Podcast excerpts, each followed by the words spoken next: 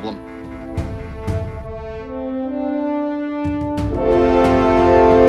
Herkese merhaba. Ee, BDF Podcast'in hazırlayıp sunduğu Houston Bir Sorunumuz Var adlı podcast serimizin yeni bölümünde geçtiğimiz günlerde vizyona giren The Creator adlı filmi Anıl Boydağ ile konuşacağız. Anıl merhaba. Merhabalar abi. Ee, ben kısaca bir girizgah yapmak istiyorum. Bilim kurgu de- dediğimiz zaman film türleri arasında bence en yaratıcı olması gereken film türüdür e, bilim kurgu. Tecrübe edilmemiş hatta çoğu zaman hayal edilmemiş fikirler hep bilim kurgu filmlerinden çıkar. Ama son dönemlerde hep aynı iskelet, aynı omurga üzerine bilim kurgu filmleri dönüyor. Ya biz de açıkçası Houston'ı en son bir yıldan fazla önce çektik diye hatırlıyorum. O zamandan bu zamana üstüne çok konuşulacak, çok düşünülecek yeni bir bilim kurgu filmi yapımı denk gelmediğimiz için de bu bölüme uzun bir uzun bir zaman ara verdik. The Creator belki tamamen yeni bir soluk değil ama üstüne konuşulacak yeni fikirler düş- üretilecek bir yapım. Bu yüzden bu filmi seçtik. Genel olarak yine bir robotlar ve insanlar karşılıklı olarak ele alıyor. Bu filmde bazı farklı farklı noktalar var.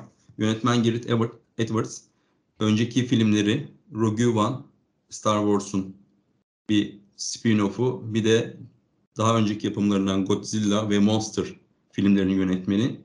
Bu filmde ona şans verilmiş. O da aslında şansını kısmen iyi kullanmış. Anıl, senin ilk düşüncelerin neler filmle ilgili? Evet yani tabii film biraz bir nebze de olsa bağımsız bir film. Yani aslında tabii büyük stüdyoların birkaç stüdyonun ortak olduğu bir film ama temelde bakarsak e, stüdyoda çekilmiş bir film değil direkt bölgede yani e, Tayland'da çekilmiş bir film.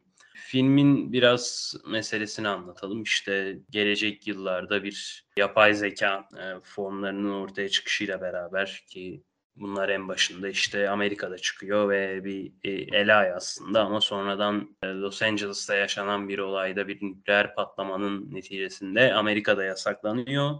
Ama e, Doğu bloğunda bir nevi filmde e, bahsedilen yasak değil ve Amerika'da hiçbir şekilde bir yapay zekanın bulunması yasal değil ama Doğu'da işte oranın devlet, so devletleri tarafından o devletleri asla görmüyoruz ama çünkü biraz tribal bir nasıl desem yani öyle bir inşa edilmiş ki aslında biraz şey böyle geçmişte olan küçük küçük Asya toplulukları gibi yani ve bu yapay zekaları saklıyorlar gibi. Hani tam e, anlayamıyoruz o kısmı.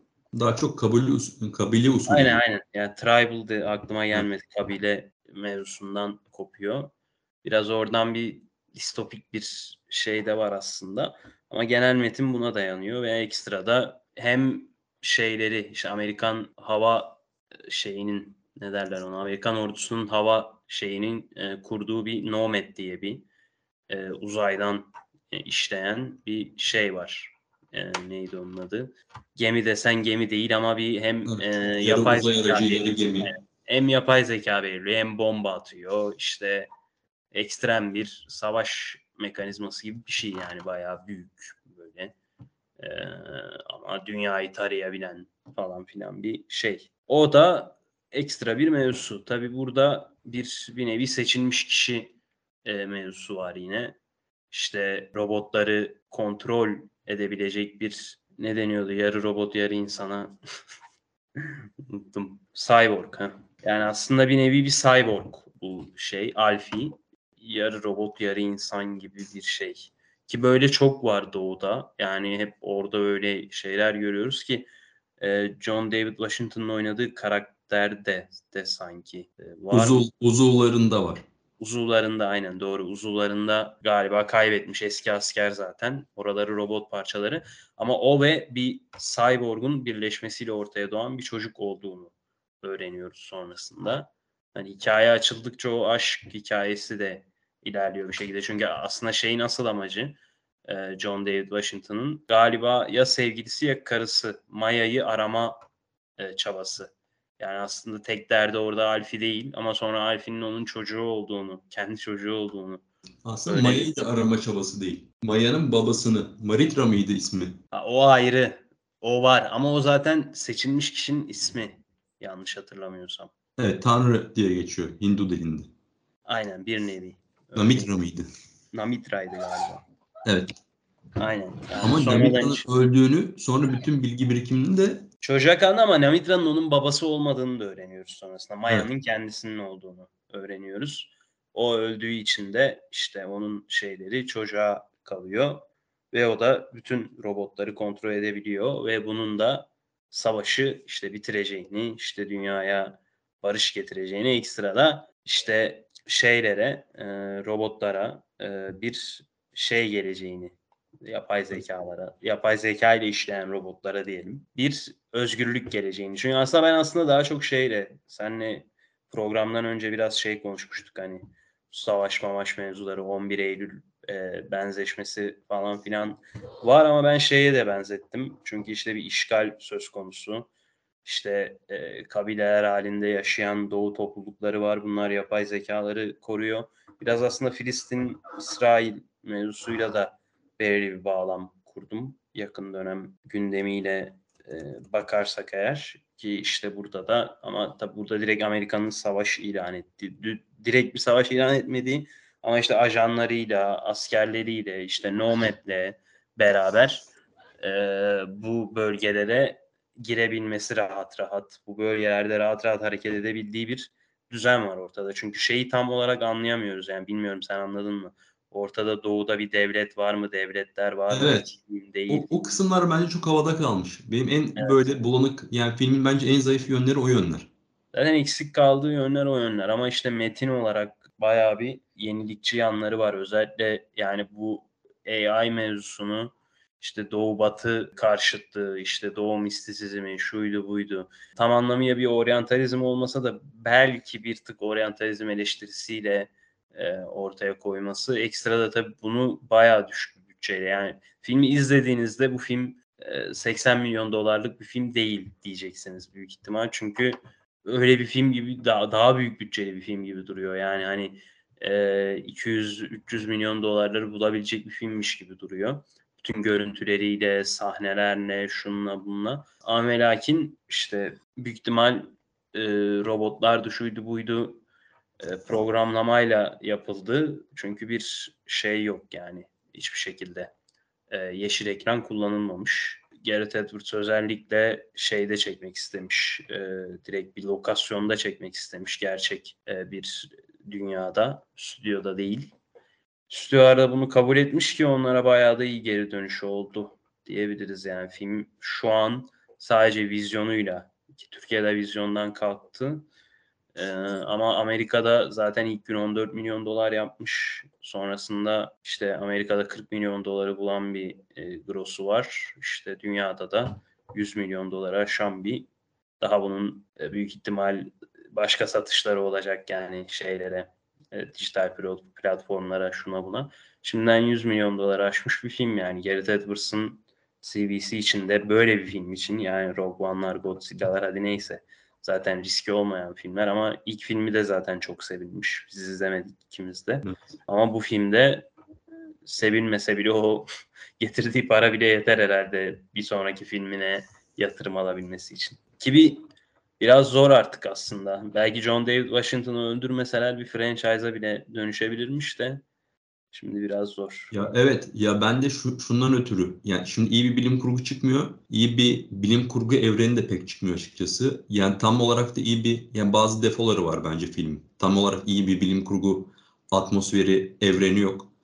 Değinilmemiş yerler var. Çok yüzeysel geçilmiş hatlar var. Az önce söylediğim zayıf tarafları var. Zayıf tarafları o evrenin genişletilememesi bence evrenin iyi tanıtamamasıyla alakalı. Ya bir doğu batı kavramı var. İnsanlar üzerinden de gösteriyor ama doğu neresi, batı neresi? Yani buradaki geçiş nasıl? Ülkeler hangi konumda? O bomba bir bomba patlıyor Los Angeles'ta. Sonra o bomba belki kısmen bir soğuk savaşı tetikliyor. Sonra bu biraz daha e, bire- bireysel çatışmaya dönüyor ama tam olarak oralar biraz havada kalıyor. Ya dediğin gibi başrolün ölümü belki dediğin gibi belki filmin ikinci, üçüncü safhalarına geçişi engeller ama bence en büyük engel hikaye aslında iyi, iyi değindiği noktalar yani gün- günümüz hayat, günümüzdeki olaylardan, devlet ilişkilerinden benzeştiği noktalar güzel aslında yakala- yakaladığımız zaman. Atmosferin, evrenin derinlemesine incelenmediği için ben ikinci, üçüncülük şansını öldürdüğünü düşünüyorum. Yani tam bir aslında bir evren var. Hatta Star Wars evreninden de Rogue One'da bunu tecrübe etmiş Gareth Edwards. Sadece bunu iyi değerlendirip evreni bence katmanlı katmanlı genişletebilirdi. Sanki direkt olay odaklı, Ya biraz zaten- daha çok hikaye odaklı yaşanmış gibi geliyor. Ya biraz işte mikro alanlı, biraz bir de biraz yol yol filmi de aynı zamanda. Çünkü sürekli bir kaçış var. Sürekli bir yolda olma hali var. Yani aslında şu ona da iyi hizmet eder. Yani bir franchise'a dönüştürsen iki üçünü getirsen atıyorum. O evreni büyütebilirsin. Başka ne detaylar olduğunu da ortaya koyabilirsin, edebilirsin. Ama pek uzatmayı istememiş de olabilir yani tek film çekip hani Ya uzatmayı- bitirmek. Evet uzatmayı istememiş. Bence şundan ötürü şimdi bir tane karşıya kötü bir kötü de yani bir karşıt düşman yaratıyor robotların karşısına.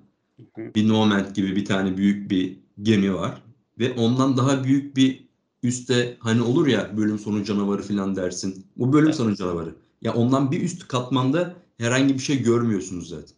Ya zaten onun bir üst katmanı Amerika. Yani Ya evet Amerika ama Hollywood'da da Amerika'ya savaş açtığın bir film yapabilir misin? Hollywood'da da Amerika'ya karşı savaş açtığın bir film yapabilir misin emin değilim yani. Yani ben de emin değilim ama işte o Nomad'in üstüne de herhangi bir şekilde üst bir şey koymadıkları için Amerika var. Ama Amerika'nın da başka güçlü silahı yok. Sonuçta robotlar var. Robotların en güçlü silahı olacak aday Alfie. E, şeyin en güçlü silahı, Amerika'nın en güçlü silahı Nomad. Baktığınız zaman iki uç ve yani kısmen çarpışıyor ve bir sonuç doğuyor. Zaten hikaye bitiyor aslında. Yani bir nevi evet yani ne- neticesi bunun biraz zaten barış. Yani oradaki temel amaç da o yani şeyi kodladığı yer de o açıdan pek kodlanan bir yer değildir genelde yapay zekayı. Yapay zeka ve robot genelde ya işte komple insanın tarafındadır ya da komple karşısındadır. Burada bir irade olduğunu görüyoruz bir nevi ve şey bir irade yani mesela bir barış iradesi. İşte biz tekrar haklarımızı kazanacağız, bir arada yaşayabileceğiz gibi temennilerde bulunuyor ya robotlar sürekli film içinde. İşte belirli sahnelerde özellikle o kabilede olan ilk gittikleri zamanlar ki sahnelerde falan öyle şeyler var. Mesela o da e, aslında o açılardan da bir tık e, şey bulabiliriz ki ben şeyi anlamadım. Film genel olarak Türkiye'de pek sevilmemiş. Tam olarak bu kadar sevilmeyecek yani hani tamam hani ortalama dersin, ortalamanın bir tık altı dersin ama neredeyse hiç sevmeyen insanlar var ağırlıkta. Ben onun nedenini de anlayamadım yani. Hani Ya şundan ötürü bence filmden önce bir beklentiye girildi nedense. Herhalde iyi bir bilim kurguya hasretiz diye bir beklentiye girildi. O beklentiyi karşılamadığı için olabilir diye tahmin ediyorum tam olarak ama ben kötü kategorisine koymam. Ortalamanın üstü kategorisine koyarım zaten. Yorumlarım açıkçası. Ee, bir de zaten şey, kötü yorum gördüğüm aşırı kötü yorumlar genelde Türkiye'den yani. ya bir de şey var dediğin gibi burada bir azınlık konumunda robotlar. Yani, yani robotlar böyle bir müthiş bir hakimiyet kurmuş robot olmuş dediğin gibi robotlar hani insanlığı ele geçirmiş insanlar köle konumunda değil genelde robot ve insan karşıtı olan filmlerde. Burada robotlar zaten hani Alfie'de bir uçağa bineceklerdi, robot arıza verdi. Hani burada genelde film içinde çok detay veriyoruz ama izleyenler genelde dinlerse daha sağlıklı şeyler çıkabilir. Bunun başında dememiz lazım ama çok da önemli değil. Ee, orada diyor ya hani yolculuğun amacı ne diyor? Bu yolculuğun amacı. Ee, geçiş kartını kullanıyor. Hür olmak diyor. Yani bütün film bence hani metin olarak da o azınlığın hür olması üzerine kurulu ve Zaten robotlarla oradan normal zaten o mesela o bağdaşıklığı şeyden kurdum. Mesela bu İsrail-Filistin tartışmalarında da işte İsrail ne yapıyor? Durmadan insan öldürüyor. İşte herhangi bir şeyi yok. Bir arada yani gitgide bağımsız bir Filistin devleti olmasın diye bütün bunlar yapılıyor. Sürekli vesaire. o, aynen sürekli o alan daraltıyor. Ama mesela Filistinliler ne istiyor? Bir arada yaşayabilmek. Yani Hür aslında olmak istiyorlar yani. duyamadım. Hür olmak istiyorlar. Aynen hür olmak istiyor ve bir arada yaşam istiyor. Yani hani adam gidip İsraillileri hepsini şey yapacağız falan filan hani böyle bir genel tabii genel tablodan bahsediyorum. Yani orada bir sürü farklı örgüt var, bir sürü farklı görüş var haliyle de. Ama genel istek bu değil mi? İşte ise yaşayabilmek en temelinde. Aslında burada da yani oradan rahat bir analoji kurulabilir yani. E, direkt olarak hani robotların da e, sadece bir yaşayabilmek, bir özgür olabilmek hali bile o derece bir yaşamda olmaları, sürekli avlandıkları, sürekli işte böyle bir yaşamdan kurtulma da savaşı yani. O yüzden hani genelde Hollywood'dan pek beklemediğimiz bir e, dili var ve aynı zamanda bunun da bu kadar bu kadar büyük bir yine de ne, ne olursa olsun büyük bir dünya gösteriyor. Bunu bu kadar düşük bir bütçeyle ve yeşil ekran olmadan yapabilmek de ki yani ilk filmini de bayağı öven var açıkçası. Onu da izlemek gerekebilir bizim için. Yani iyi diyorlar bayağı yani. Orada da benzer bir şekilde farklı bir perspektif sunuyormuş. Açıkçası şunu da isterim yani franchise filmlerinde kendine heba etmesindense böyle bağımsız yani tabii büyük stüdyolarla çalışmış yine ama işte ise daha kendi fikirlerini ortaya koy, koyabileceği düşük bütçeli yapımlarla devam edebilmesi, farkını yaratabilmesi bence o açıdan kariyeri için iyi olabilir yani. Çünkü bu şeyini beğendim baya. Bu perspektifini. Evet evet ben de genel hatlarıyla beğendim. Ee, dediğim gibi zayıf yani zayıf noktaları çok az var olabilir diye düşünüyorum. Hani çok da ana tablodan uzaklaşmadan. Ee, ya zaten şöyle bir şey yani hani açıkçası böyle bir dünyayı bu kadar küçük bir miktarla yapınca zaten ister istemez e, şeyler doğuyor. Yani olumsuzluklar, eksikler filmde. Ya tabii ki var yani. Belirli sahnelerde e, yaşanan şeyler falan filan. Yani senaryo matematiğinde bazı hatalar var, şu bu falan. Bunlar tabii ki var. Ama bir yenilik görünce oraya tutunmak, koşmak daha benim açımdan şey geliyor. Daha pozitif konuşmak daha faydalı bir şeymiş gibi geliyor. Çünkü nadiren denk gelen şeyler. Mesela işte en son Moon'u konuşmuşuz. Yani Moon'dan önce Moon çok film... eski bir yapım zaten. Geçen yani, yıl yapım değil. İşte 2008 yani. Mesela Moon'dan önce öyle bir film var mıydı? Sonra üzerine neler çekildi yani o tarz onun gibi işte Martian'lar şunlar bunlar işte ya o olmasa belki bilemezdik yani ona benzer yapımlar olur muydu? Yani çoğu da kitap yani o mesela Martian kitap uyarlaması. Marslı. E, bu yani senaryo kısmına geçeceğim. Gareth Edwards ve bir kişi daha vardı kendisine eşlik eden. E, şey, Chris Waits. Chris Waits. iki kişinin çık yani herhangi bir hikayeden herhangi bir başka bir yerden çıkma değil. Direkt kendi ürünleri. Bu yüzden de kıymetli. Ya zaten büyük ihtimalle o senaryo matematiğin uyuşmaması kendini bir şekilde başka bir önceki eserde ispatlamamış olmasından kaynaklıyor, kaynaklanıyor. Yani bir kitapta bir edebi metin üzerine kendini ispatlamış olsa zaten defoları onun üzerine çıkar ve daha eksiksiz bir yapım olarak zaten karşımıza çıkardı. Bence ondan kaynaklı da diğer kıyaslayabileceğimiz bilim kurgu evrenlerindeki o görünmeyen şeyler var. Boşluklar var. Mesela bir defo mesela bir kabileler orada sürekli bir göçebelik var ve üstlerine baktığınız zaman tam doğu kültürünü yansıtıyor belki ama doğu kültürünün yanı sıra aynı zamanda yoksulluk da var gördüğünüz zaman. Yani zaten yaşadığı evler. Tabii tabii yani belirli bir kaynak şeyi olmadığı belli. Yani evet. kaynak eksikliği olduğu belli. Kaynak eksikliği işte o kaynak eksikliğinden böyle bir teknolojinin çıkması, üst robot bir robotun çıkması ve üst robota doğru evrilmesi kısmı mesela benim kafamda boşluk yaratan noktalardan. Ya orada daha büyük sıkıntı şu bence. Yani hani tamam olabilir hani yani. İhtimal belki öncesinde Amerika'da da vardı falan. Mevzu böyle bir çağda böyle sanki hala 21. yüzyıldayız gibi bir yoksulluk olması beni biraz şey yaptı o açıdan. Zaten kurduğu dünyayla çelişen e, şeyler yüzünden, görüntüler yüzünden yani en büyük eksikliği o zaten yani. Göze çarpan şeyler. Bir, bir Los Angeles bomba atıldı, nükleer nükleer bomba atıldı, her taraf dümdüz oldu diye oraya bir uzay merkezi, Los Angeles uzay merkezi demişler hatta.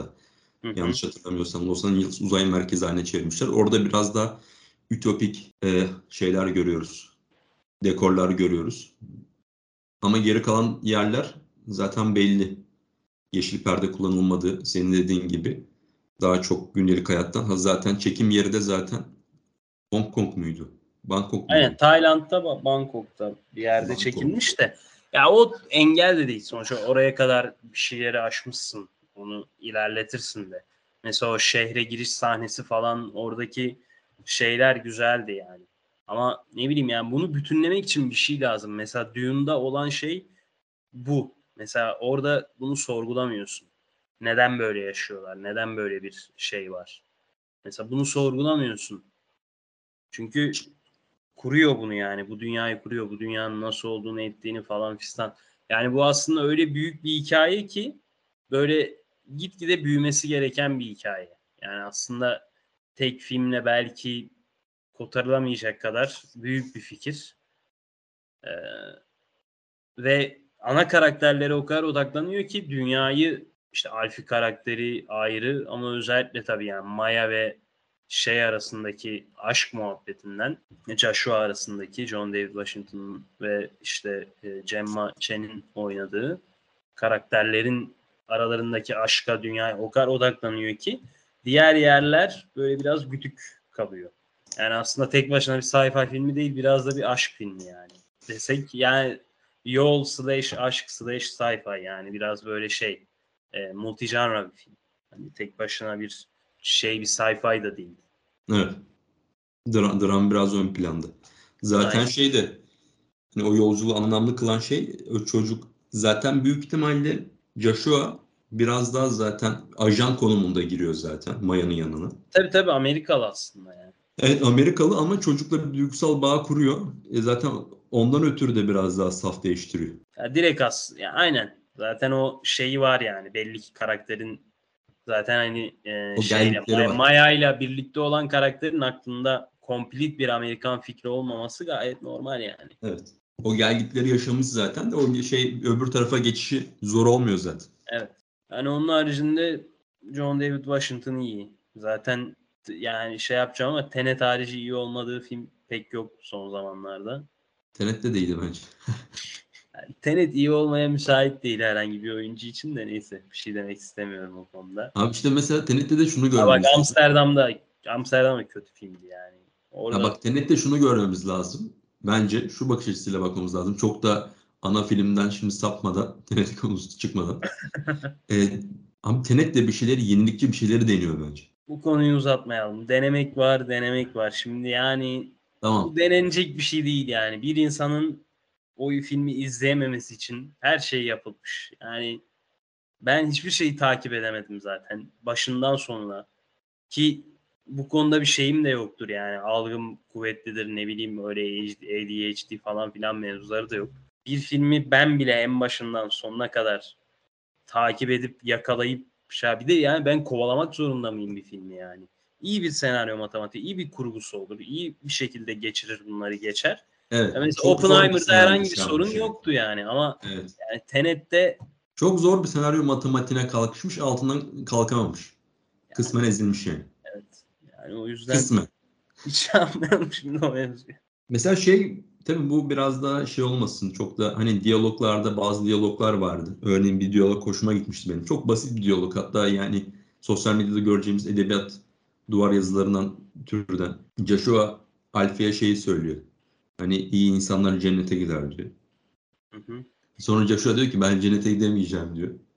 Öbürü diyor o çocuk da diyor ki ben de cennete gidemeyeceğim diyor. Sen iyi insan olmadığın için ben de insan olmadığım için. Sen iyi biri olmadığın için gidemeyeceğim. Ben de insan olmadığım için gidemeyeceğim falan diyor.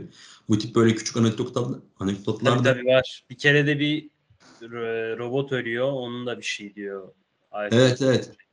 Tam hatırlayamadım ama bir daha izlesem kesinlikle yakalardım bu kısmını. Yani o ana yani Joshua'nın öyle bir şeyi var tabii biraz ama yani duyarsızlaşınca ölüme karşı zaten öyle çok şeyinde kalmıyor yani. iki tane uzvun mu ne adamın zaten robotik yani. yani kaybetmiş belli ki. Yani duyarsızlaşıyor zaten o Amerika'nın, Amerika'daki o üst kişilerin bu serüvene tekrar çıkartmasının o gizli silahı bulma amacı da Maya'yı görme arzusu tekrar. Ondan Tabii. ötürü yolculuğa çıkıyor. Yoksa hiç umurunda değil. Ne olursa Tabii olsun. zaten yani aynen zaten her şey kuvvetli bir aşktan doğuyor. Filmin temeli biraz bu. Ama tabii ne olur ne biter sonrasında pek şey değil yani direkt böyle filmin bence çalıştığı stüdyolardan kaynaklı. Yani filmde filmin afişinde Gareth Edwards'ın adı yok. Rogue One'ın yönetmeninden. Yani ne bileyim ben baktım hani doğru düzgün bir şey yapılmamış. Böyle bir festival şu bu kovalanmamış. Direkt vizyona girmiş. Yani çok commercial yapmışlar filmi ama film aslında biraz art house yani. Mesela denenebilirmiş böyle şeyler ama hiç girilmemiş bu işe. Bence e, manası yok. Çünkü filmin müzikleri falan Hans Zimmer'ın yani. Ben şu an baktım da. Hani Evet evet. Ama ben zaten bir şey neticede yani oyuncu kadrosu çok geniş yani Bryan Cranston'dan tut e, şeyine işte Ken Watanabe'ler şunlar bunlar yani doğudan getirdikleri oyuncular da oranın en iyi oyuncuları neredeyse. Evet evet. Ben zaten film müziklerini dinlerken izliyordum. Ve dedim ki burada kesin Hans Zimmer dokunuşu var dedim. Açtım.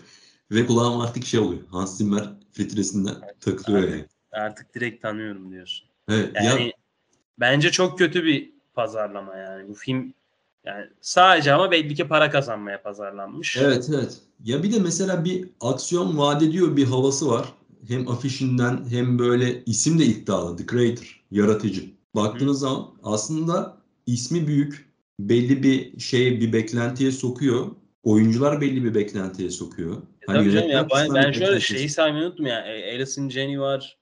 Cem Maçen falan da yani bunlar da büyük oyuncular da yani Hollywood içinde. Evet. Dediğim gibi sadece biraz daha ezi şey oluyor yani altında kalıyor. Yoksa daha büyük bir şey çıkarmış. Ben de ama sen Dune örneği verdin ya. Dune'da mesela bir evrenin içine sokuyordu ilk baştan itibaren. Anlıyordun. Kopuk kalmıyordu. Burada biraz kopuk kalıyor ama orada ilk başta söylediğim sebepten ötürü.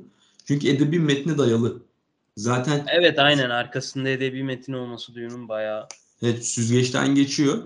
Ama burada da bence yine çok hani bakmadan söylüyorum ama yönetmenin ilk senaryo ilk filmi saymıyorum ama ikinci ve üçüncüsü zaten kendi bu yönetmenin senaryosu değildir diye tahmin ediyorum. ya biraz var senaryoda da sonuç olarak elde kaç yıllık metin var yani Rogue One'da da Godzilla'da da. yani. Evet evet. Onların riski yok zaten.